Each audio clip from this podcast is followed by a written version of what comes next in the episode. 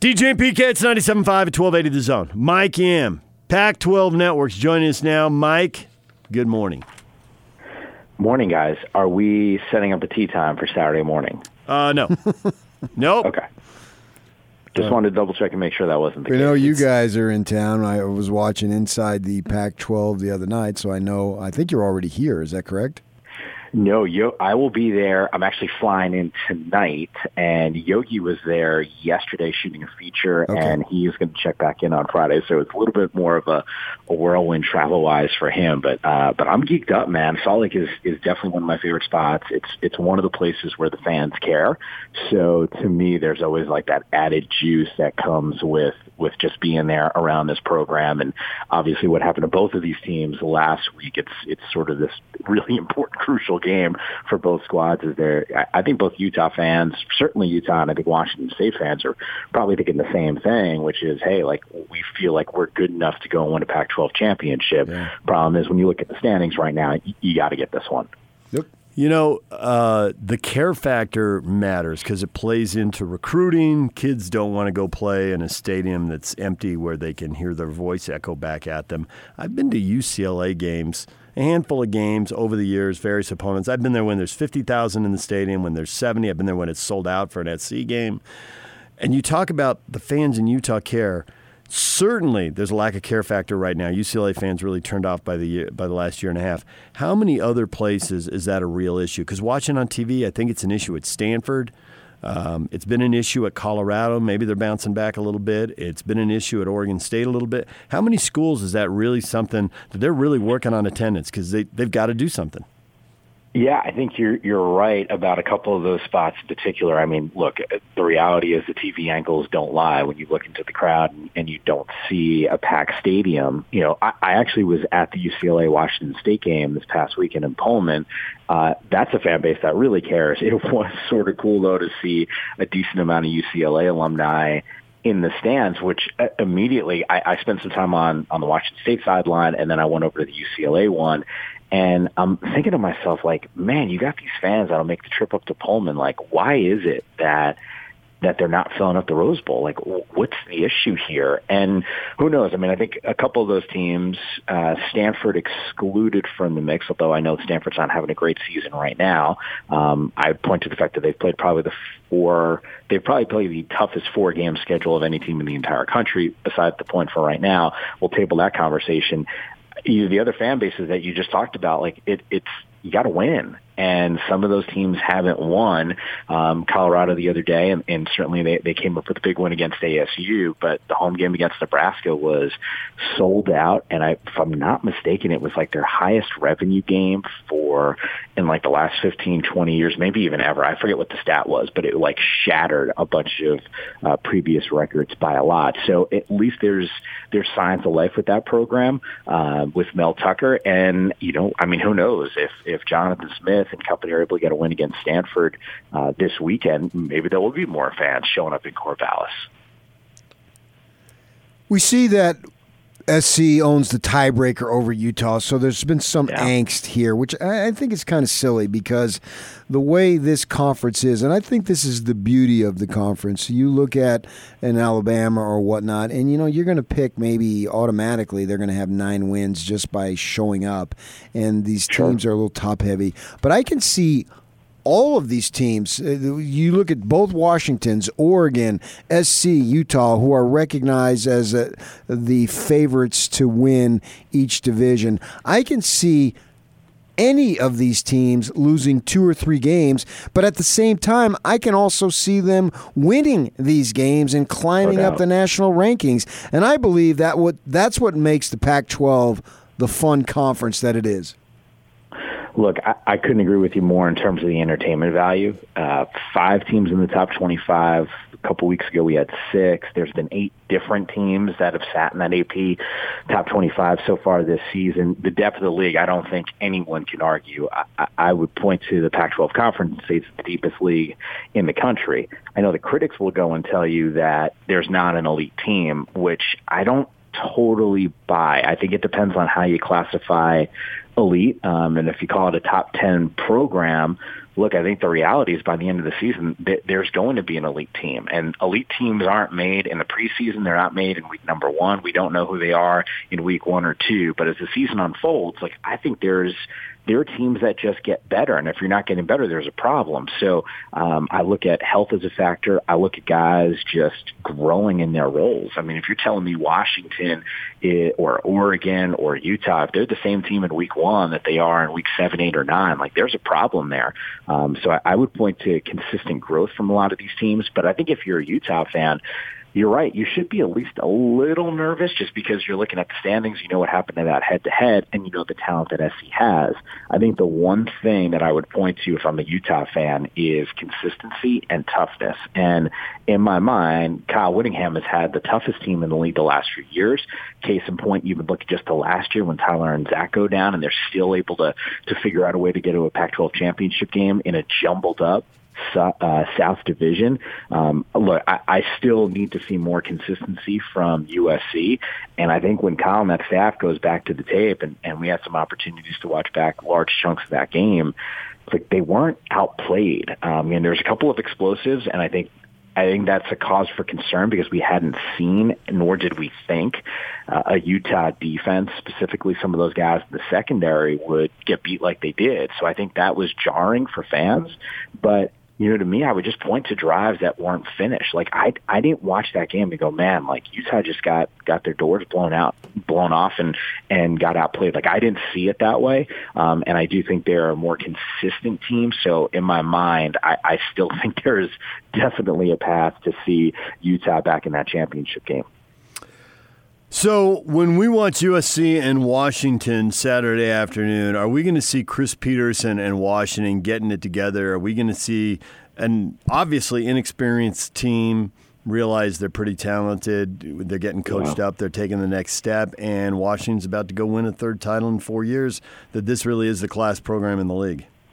Look, I, I think there's no doubt Chris Petersen's got one of the premier teams in this conference. Uh, you look at recent history, and then you just look at personnel on the squad. I, I think I think when you look at this team's defense, nine new starters, and they are young, and I think the one loss that they have, which was a weird game, uh, you know, Pac-12 well after midnight is what I would describe it, and an early Sunday morning finish when there's a two and a half hour lightning delay against Cal. Their game plan, guys, was the right one. You know, I, I think you look at the tape and you look at evidence, and you say to yourself, can Chase Garbers beat you? And the answer up until that game was no. So they wanted him to make and force him to make critical throws. Tip your cap to him. He did exactly just that in that fourth quarter. So I didn't look at the game plan as the wrong one for Washington. I just go, hey, really good win and nice job by the Cal Bears. Um, I, I think when you look at SC and a matchup like this, you know, Washington has had a lot of success against Washington State in this air raid offense. Now, I, I think it's different what Graham Harrell's doing. They're going to run the football a little bit more than Mike Leach is going to run it. But the reality is, like, they have so many moving parts. Like, we did a breakdown. I know you guys referenced inside Pac-12 football uh, on Tuesday night, and Yogi did a breakdown about you know this matchup in particular and what Washington has done historically against air raid defenses. And you know, Matt Fink tip your cap to him, man. The dude balled out as a third string quarterback against one of the premier teams, I think, in the entire country in Utah, and he gets that win. But I, I still look at this Washington defense and the amount of movement. Like if you compare uh, what that secondary has been doing against air raid offenses versus what Utah is doing, like there's a significant step up in the challenge, um, just in terms of movement of, of personnel to make and, and disguising things to make things difficult on the quarterback. Like Matt, Matt is going to be, he's going to have his work cut out for him. If SC gets a win on the road, I, man, I, I don't know about Utah to be honest with you, winning that South Division. And I know consistency is an issue, but if SC can get a win like that and already beat Utah, to me, the Trojans clearly thrust themselves into the favorite spot in that division. Yeah, if they win in Seattle, I'd have to agree with yeah. that. I was watching your show inside the Pac 12, but we've decided that we need to rename it and reclassify it as Yam and Yogi. Uh, can you do me a favor? Like when we hit the break, if I gave you my boss's numbers, Yeah. could you call them and pass that feedback along? Um, you know, it's funny, Yogi and I, it, it's guys like, and I appreciate you guys even watching and, and even bringing up uh, the fact that we're doing that show. It is so much fun. And it's a 30 minute show and like we don't even get to get like everything in. So Yogi and I have been doing like our own little web show that we've been posting on Instagram and Twitter where we do like everything that we don't get in the show, uh, with a little bit more fun. So I, I do appreciate it. We don't call it the Yam and Yogi show. It's called the one, but, uh, cause it's, it's basically like one topic or one game or one player or something like that that we focus in on, but we've been having a blast. Uh, so I suggested yesterday during the show that Yam and Yogi should be the name of that show, and our producer Jake Yock quickly said that sounds like a podcast. That's what you got going. This uh, you know extra time. What it's a podcast. there it is. Yam and Yogi. No, just I run wanted with it. I wanted an hour on the Pac-12 network. I bought Comcast so I can get the Pac-12 network. Oh, so I love want that. I want Yam and Yogi with the banner "Why Watch." I like it. I, I, I once again, I'm seriously going to give you guys my boss's number. Let's get this going. You know, Yogi's got like ten podcasts though, so like I don't like he is he's stretched thin in that world. He's got his personal one. He is his broadcast partner on games is Ted Robinson. They're doing a podcast with their producer Mike Molinari on Sunday. So like there's there's content out there with Yogi, but um, you know we we're we're diving in deep on Tuesdays. And uh, like I said, it really has been a blast. But we, if it was up to us, we do a show every single day. Like we love it. Why Watch with Yogi and Yam. I'm with you. I'm with you. So the only Hold on. Can we go Yam and Yogi? I think Okay, that has Yam a and better Yogi's fine. I'll f- Yam- either way, but the Why Watch, you're playing off the Why. Why Watch with Yam and Yogi. I, I like it. There's it. no other I show in the country that's that like- can match that. I know you're right. like what? I think the Pac-12 network is really dropping the ball. Yes. We need to get on this. I- I'm you're- calling Larry after No. the show. Now I'll tell you this. this. I'll tell you this, Mike. You can give me the number, but we're no longer joking around. If you tell me, tell these guys what you think. You got to be careful. PK, back me up. Do I mean haven't people learned not to do that? Because I'll just Yeah, but you don't box them in a corner. You present them in a way that, that will allow them to think it's their idea, and you run with it. that's the part I'm not so I- good look, at. And you, you, I'm with you there. Like I have become muted in meetings. I think people are tired of hearing from me. You know, I've been at the network since we launched. This is our eighth season. So after eight years, sometimes the message coming out of my mouth is not resonating in the in that room. So I have uh, I've leaned on guys like Yogi who have like this great demeanor and this charming charisma where they like, everyone loves them. So like, hey Yogi, I think you should suggest this. Like, it, you know, Rick Neuheisel used to tell me a story when he worked with us. He said when they when he was a coach at UCLA and Mike Riley was at Oregon State, they'd be in coaches meetings and the coaches would all want to do something and they all say, well, we can't ask. If we ask Mike Riley to ask, we'll get it done because you know Mike goes in there the golly geez and oh yeah this is great like this. So I, I think this is the game plan for the uh, for that show. So the second thing I would change with the network, since you've now given me the keys to the castle and the phone number, is the scheduling in the Pac-12. Everyone complains about the way the SEC schedules, and the Pac-12 should copy it. Maybe not the eight conference games, nine conference games. I get that, but the SEC sprinkles the Citadels, the lower division teams, throughout the Yeah. schedule to create at least semi bye weeks. The Pac-12 from the get-go, Larry Scott said you have to play the three weeks, so we have maximum flexibility. No, because now the Pac-12 network, you guys had like six games week three. You couldn't even get. You had to regionalize some of them. You're nobody has enough content here. You should be spreading those out throughout the year. You're going to have games where you have weeks where you have zero or one game. It doesn't make any sense. Yeah, the the the scheduling has been something we've talked about internally a, a ton, and and I think you're right when you compare it to the SEC model. I, I'd actually take it a step further. I know you were hedging on the the eight game uh, conference slate. Like I'm all about that. I think if you look at the college football playoff, and you know the reality is now college football is geared towards the semifinals, right? And those four teams, and even if you're in a signature bowl, that was this classic game. If it's not one of those um, sites for a college football playoff, like it doesn't seem to re- resonate as much, and it doesn't grab as much national attention from the media. So to me, if you look at at what the CFP has been. Guys, the, the teams and the conferences that have been left out are the ones that play nine conference uh, yeah. games. I mean, the ACC and and the SEC, they, they've been in, in it every single year. And granted, it's Alabama and Clemson, but look, I mean, you're generating automatic losses into your league. I'm a huge fan of of of the eight or or playing nine. It doesn't really matter to me as long as everyone's doing it. We've talked to David Shaw about this a ton. And how do you go and sit there and and, and really evaluate? Um, you know, apples to apples, like these schedules. Like it's just really hard. And I know he's been a big champion for consistency across the board.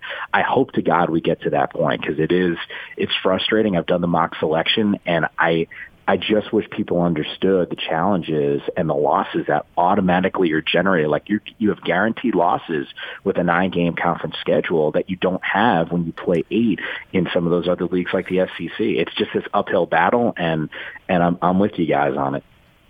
Yeah, the thing is, the four California teams insist on playing each other. And so if you go from nine games down to eight, now USC and UCLA aren't going to the Oregon and Washington schools as often, and they're not going to have any yep. of that because those are huge crowds, and, and their fan bases want USC and UCLA to come up there. So You're right. And look, I mean, we've we've had these conversations. It's like 9 a.m. start time or not having a 9 a.m. start time. Like the reality is, people, no matter what decision you you you make, people are going to be upset with it. There's always going to be this small group. So to me, I'd go like, hey, what's the majority and how do we, how do we put ourselves in a position to compete at the highest level for national championships? Um, and to me, you get some natties and you get some more respect on, on the West Coast teams. I, I think the fans will still be pretty excited about that. He's Mike Yam. Look for Yam and Yogi, a podcast, a TV show, possibly some coffee table books. Lots of photos, coming your way. Thanks, Mike. I love it. Guys, you guys are the best. Thank you again.